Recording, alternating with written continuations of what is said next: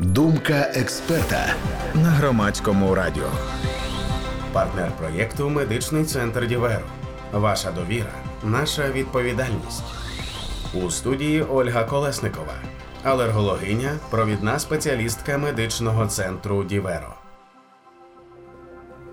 Вітаю наших слухачів і слухачок. Ви слухаєте ефір програми Думка експерта на громадському радіо. І сьогодні наша гостя це пані Ольга Колесникова. Вона лікар-алерголог клініки Діверо, медичного центру Діверо. Пані Ольга спеціалізується на дорослих пацієнтах. Так. Тому говорити ми будемо про алергію у дорослих. І, мабуть, найбільш поширений вид алергії, який приходить на думку, коли ти думаєш про те, що на щось може бути алергічна реакція, це коли починають сльозитися червоніти очі, тече з носа, і ми це називаємо полінос. Я правильно розумію? Так, доброго дня. Так, ви абсолютно вірно говорите. Це частіше за все дорослі люди страждають на поліноз, або в минулому це захворювання мало назву сенна лихоманка. Це реакція людини на пилок. Частіше це в теплу пору року, десь починаючи з початку березня і до початку жовтня. Отак у людей починаються симптоми полінозу. Тобто, от зараз саме починається сезон. Так, тобто це реакція на пилок дерев чи трав, які запилюються вітром. Як не сплутати симптоми полінозу зі звичайною застудою або грипом, якщо це взагалі можливо сплутати? Для того щоб відповісти на це питання, спочатку я вам розкажу про те, які симптоми полінозу можуть бути.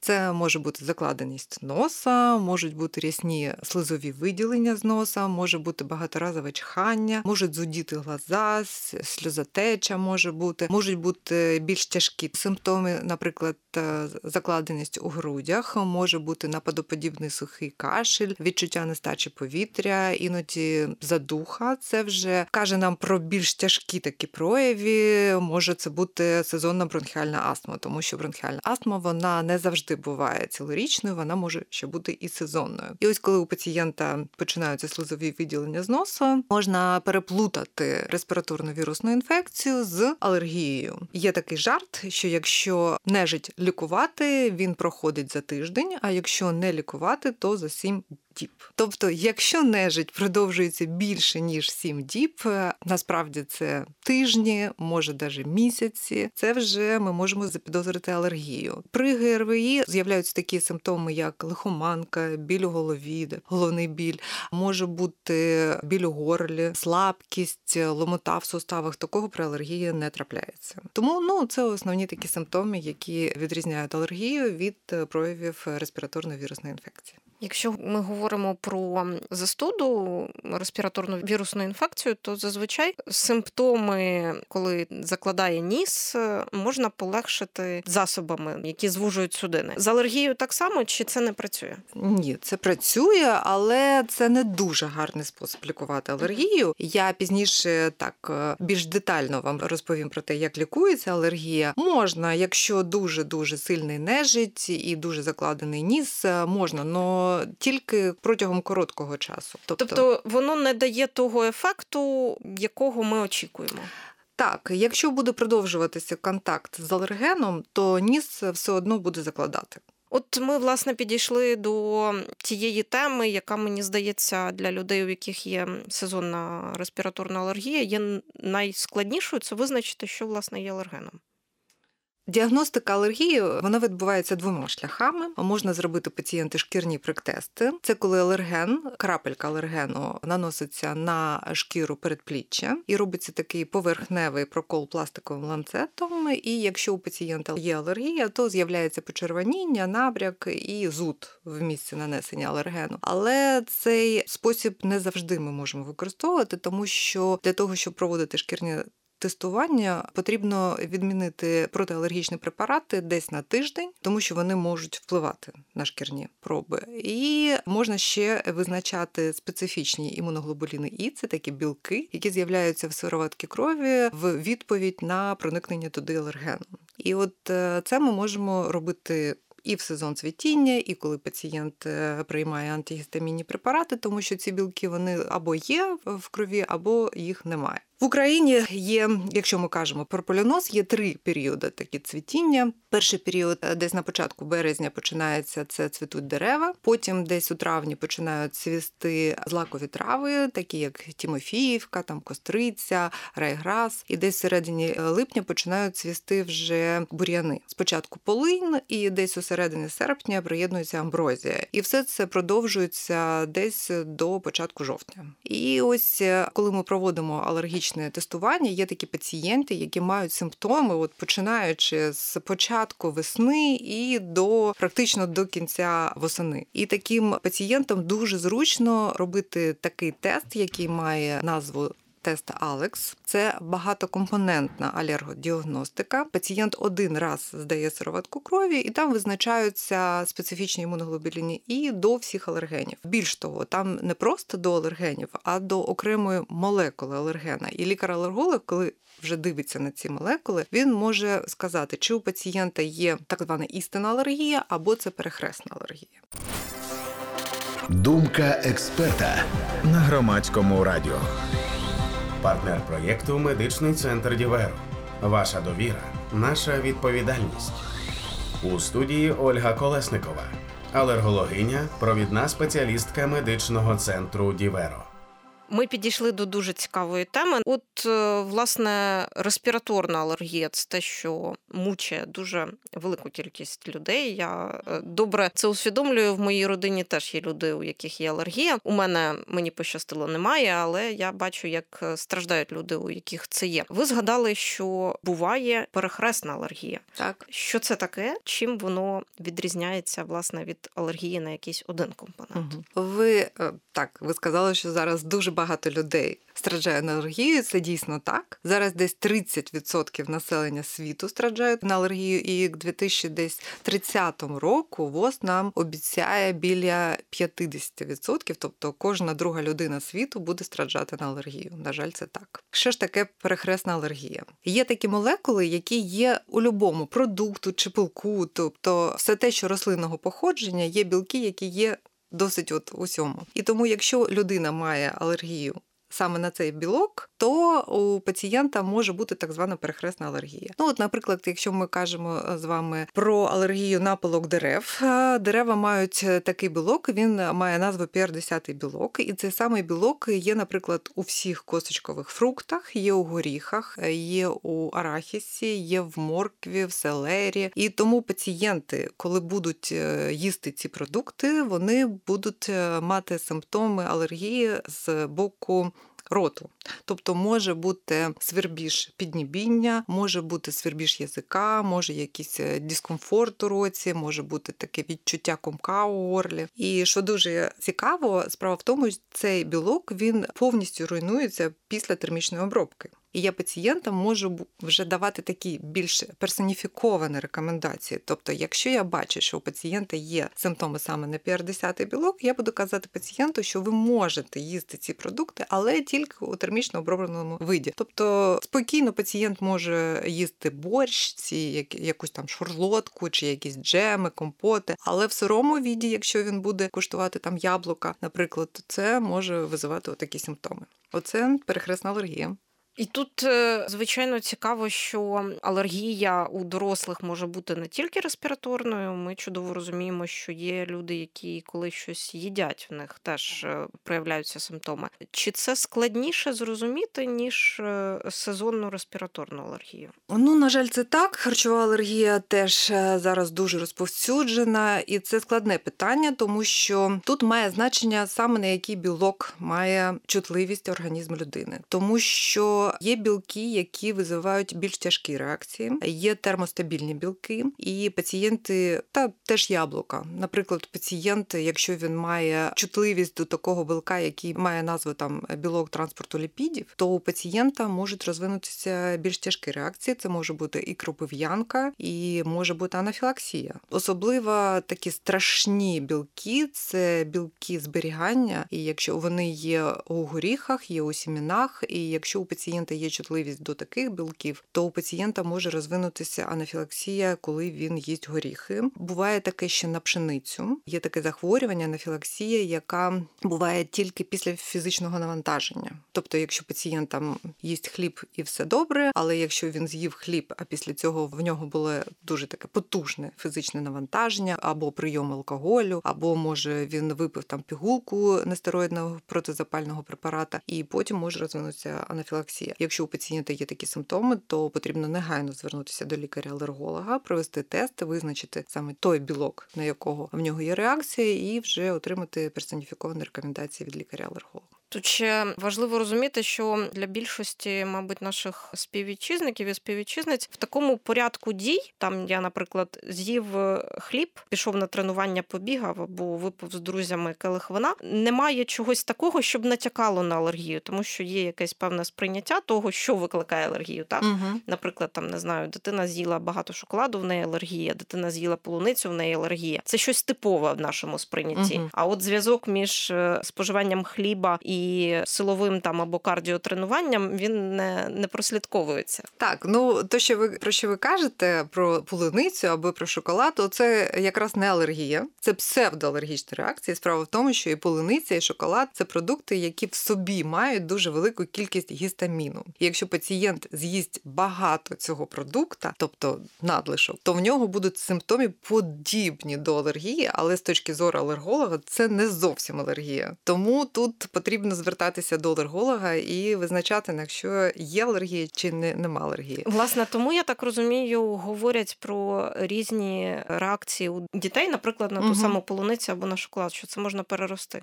Алергію в дитячому віці можна перерости, але якщо алергія на шоколад, як ви кажете, да, це не алергія. Тобто, якщо навіть доросла людина з'їсть багато шоколаду, можуть бути симптоми подібні до алергії у пацієнта. Просто кількість шоколаду має бути. шоколаду має значення. Харчова алергія це не дозозалежна реакція. Достатньо невеликої кількості алергена і буде алергічна реакція. А от шоколаду потрібно з'їсти багато для того, щоб були прояви подібної алергії. Думка експерта на громадському радіо. Партнер проєкту Медичний центр Діверо. Ваша довіра, наша відповідальність. У студії Ольга Колесникова, алергологиня, провідна спеціалістка медичного центру Діверо. Повертаючись до алергії і віку цієї теми, взагалі чи буває так, що людина там дожила до якогось е, певного вже дорослого віку, там не знаю, 20, 25, 30, може навіть 50 років, в неї не було симптомів, Мгм. а потім вони раптом з'являються. Може бути таке. Ну, є таке поняття атопічний марш, коли у дитини, коли вона дуже маленька, спочатку починається атопічний дерматит, це коли там красні щоки, якісь висипи на шкірі, потім. Ну, на короткий такий проміжок часу появляється харчова алергія, і потім в підлітковому возрасті зникають всі прояви алергії. А потім вже у дорослої людини розвивається алергічний реніт. Таке може бути, і може бути вперше в житті у пацієнта розвитися алергія в будь-якому віці, особливо якщо пацієнт має якусь генетичну схильність до алергії. Справа в тому, якщо у дитини страждає один батько на алергію, то ймовірність розвитку алергії у цієї дитини становить е, десь біля 50%. Якщо оба батьки, то вже 80%. Якщо це вже доросла людина, і в нього батьки страждали на алергію, уже в дорослому віці може розвинутися алергія. І це зв'язано з тим, що, наприклад, пацієнт потрапив в якесь таке місце, де була дуже висока концентрація цього алергену. От до мене звертаються люди часто і кажуть, що от у минулому році в мене була респіраторна вірусна інфекція, я їхав в автомобілі, в мене була відкрита форточка, і вітер дув мені в лице. І після цього розвилась респіраторна вірусна інфекція. А вже от в цьому році з'явилася алергія. Так, от те, що було в минулому році, це був дебют алергії, тому що з повітрям в лицо на слизові там очей, на слизові носа потрапила велика кількість алергену з цим потоком воздуха з вітром. І оце був дебют алергії. Тобто, дуже це залежить від концентрації алергену. Ну от на той час. Якщо ми встановили в цій розмові, пояснили нашим слухачам, що алергія залежить також від спадковості, Угу. і це, мабуть, ми розуміємо, усвідомлюємо на там прикладах з власного життя. То чи залежить вид алергії так само від спадковості? Я наведу приклад. Наприклад, у мого колишнього чоловіка в нього алергія на амброзію, а у мого сина алергія на кішку. Угу. Тобто, це не та алергія, яка йому де де логіка? Немає такої залежності, що батька мав алергію там на амброзію, у дитини теж буде на амброзію. Угу. Тобто, це схильність алергії до видалення оцих білків імуноглобулінів І. І угу. оце передається від батька до дитини. Тобто дитина може мати, наприклад, батько мав там алергію на амброзію, а дитина може мати харчову алергію. Тобто таке буває. Це не завжди там полінос, це не завжди реніт. Тобто це як лотерея така. Ну так, так. Тому що дуже дуже різні бувають прояви алергії, тому так. Повертаючись до причин виникнення, окрім генетики, я читала, що і екологія так само впливає. І екологія. Ну і е, основною такою теорією є теорія надлишкової стерильності. Справа в тому, що за боротьбу з паразитами і за алергію відповідає одне ж те саме звено імунної системи, і тому, що зараз. Ми практично не стикаємось з паразитами, да, ми вже не п'ємо там скалюжі, і, а імунна система повинна працювати, вона не стикається з паразитами і вона починає відповідати на потенційно безпечні білки. На алергени, і тому все більше і більше людей страждають на алергію. І саме по собі забруднення повітря теж має значення. Справа в тому, що саме самі оці політанти, які забруті повітря вони роблять е, пилок більш алергенним для імунної системи, тобто вона сильніше на нього реагує. Тому так. Нагадаю нашим слухачам і слухачкам, що ви слухаєте програму Думка експерта на громадському радіо. З нами у студії лікарка-алергологиня пані Ольга Колесникова з медичного центру Діверу. Ми говоримо про алергію у дорослих. Я якраз поки ви пояснювали про теорію надмірної стерильності, я подумала, що якраз кілька днів тому дивилася в Ютубі документальний фільм про те, як європейська індоєвропейська раса еволюційним шляхом досягла того, що люди почали пити пити коров'яче молоко. Ну і це власне вплинуло на нашу здатність виживати в тих умовах, де ми жили там, не знаю, 10-20 тисяч років тому. А виходить, що зараз ми еволюційним шляхом рухаємося в інший бік, що для людства все більше і більш характерними стають е, люди, у яких є алергія. Так, так, це так. Ну, те це те, про що я вам казала, що ВОЗ от прогнозує кожну другу людину у світі, тобто яка буде як, страждати на алергію. Як плата за прогрес виходить. Так, так, це да. Алергія ціна цивілізації. На жаль, це так. Думка експерта на громадському радіо. Партнер проєкту Медичний центр Діверу. Ваша довіра, наша відповідальність. У студії Ольга Колесникова алергологиня, провідна спеціалістка медичного центру Діверо. Алергія лікується, бо можна знизити симптоми антигістамінними препаратами. Угу. Що ще? Звичайно, алергія лікується, і найкращий спосіб лікувати алергію це не стикатися з алергеном. Тому потрібно звернутися до алерголога, все ж таки виявити той алерген, на який є реакція, і не стикатися. Це найкращий спосіб лікувати алергію, але не завжди можливий. І тому е, так, є симптоматична терапія. Це та терапія, про яку ви казали. Це якісь пігулки, якісь спреї в нос, е, може бути якісь інгалятори. Тут такий є нюанс, коли пацієнт, е, поки пацієнт отримує підтримує це лікування, він почуває себе добре. Але якщо він припиняє його, а дія алергена продовжується, то всі симптоми повертаються. І от, на щастя, є ще третій спосіб лікувати алергії це проведення алерген-специфічної імунотерапії. Це лікування за допомогою того алергена, на який у пацієнта є реакція. Тобто я буду вводити в організм пацієнта цей алерген, і його імунна система ну буде звикати до цього алергену, можна так сказати. Тобто просто. маленькими дозами, потрошку, маленькими потрошку. дозами, да. потім там дози збільшуються, да, і ось е, пацієнт перестає реагувати на цей алерген. І ця терапія вона ще й. Не дозволяє розвинутися бронхіальної астми, тому що десь в 50% людей, у яких є реніт, це може закінчитися бронхіальною астмою. Так, я дуже добре знаю про цю терапію. Моєму сину так лікують алергію на кішку. О, так, це дуже добре. От. Але проблема в тому, що під час війни, звичайно, купити і замовити саме ці ліки від кішки в Україні досить складно стало. Ні, ні, ні, ні в нашому центрі все є. Тому... Чудово. Чудово, це дуже дуже хороші новини, тому що якраз стикнулася з тим, що на початку війни купити нову партію ліків було складно і довелося так трошки призупинити процес лікування. Наскільки можна навчити організм повністю не реагувати на алерген. Тобто, це на якийсь період е, часу, тобто там не знаю, на 5-10 років, чи це на все життя? Ну, зовсім вилікувати алергію, на жаль, неможливо. Коли ми проводимо алерген-специфічну імунотерапію, ми все ж таки кажемо про те, що пацієнт деякий період часу не буде реагувати на цей алерген, саме на той алерген, з яким ми проводимо лікування. І це такий великий проміжок часу, це десь 7-10 років. Іноді буває, що ми один раз провели алерген-специфічну імунотерапію, і більше пацієнт до цього вопросу не звертається протягом життя. Іноді буває, що там через 10-15 років е, симптоми алергії, на жаль, повертаються. Тобто, все залежить від кожного конкретного організму. Так, так, так, так. Ну що потрібно сказати, що є алерген-специфічна терапія у двох вигляді двох таких основних введень. Да? Є підшкірні ін'єкції і є сублінгвальна імунотерапія тобто під'язична, це можуть бути спреї і можуть бути таблетки. Ну от в нас є все, тому я вас запрошую до нас в центр.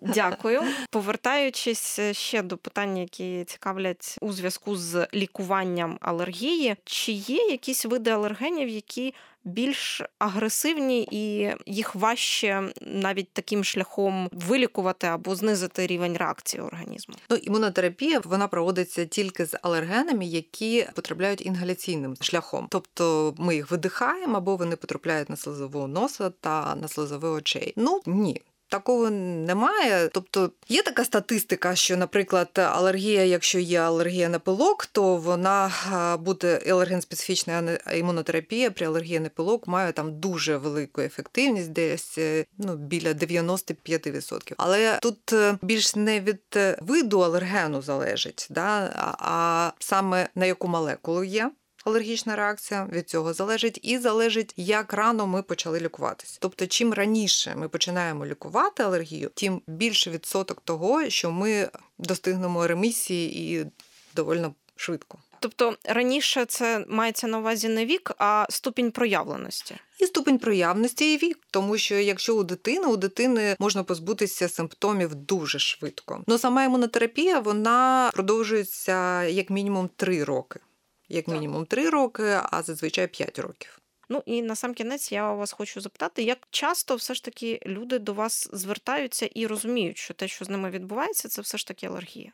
Зараз доволі часто, тобто люди вже такі більш е, опізнані і вони знають, які симптоми алергії, тому є. Є в мене доволі багато пацієнтів, тому якщо ви бажаєте потрапити до мене на прийом, потрібно записуватися заздалегідь, тому що прийом е, доволі такий плотний і запис плотний. Ну і це приємно чути, що люди не ходять і не терплять, і не думають там, що це зі мною відбувається. Ну є пацієнти можуть приймати там пігулки, самі антигістамінні, але ну на жаль, кожен рок симптоми усугубляються, тобто пацієнту становиться все гірше і гірше, і він звертається до алерголога. Це не уникні речі. Тобто, так. якщо просто хаотично приймати антигістамінні, то все одно потім доведеться йти до лікаря. Так, і в цьому році ми ще встигнемо почати імунотерапію, якщо є у пацієнта алергічна реакція, наприклад, на злакові трави, які починають цвісти десь у травні, і особливо на бур'яни, тому що вони починають цвісти у липні. За три місяці, десь за два за три місяці до сезону цвітіння можна починати імунотерапію, і вже цей сезон цвітіння пацієнт е, переживе краще чим минулий. Тому звертайте. Дякую дуже за цю розмову. Я думаю, що для багатьох наших слухачів і слухачок е, багато речей про алергію стали більш зрозумілими. Можливо, е, знайшли якісь певні симптоми у себе, чи зрозуміли про що йдеться, коли подібні речі відбуваються з нашим власним організмом. Хоча я тим не менше бажаю людям, які нас слухають, щоб все ж таки не було цих симптомів, тому що це надзвичайно неприємно. Думка експерта на громадському радіо. Партнер проєкту Медичний центр Діверо. Ваша довіра, наша відповідальність. У студії Ольга Колесникова, алергологиня, провідна спеціалістка медичного центру Діверо.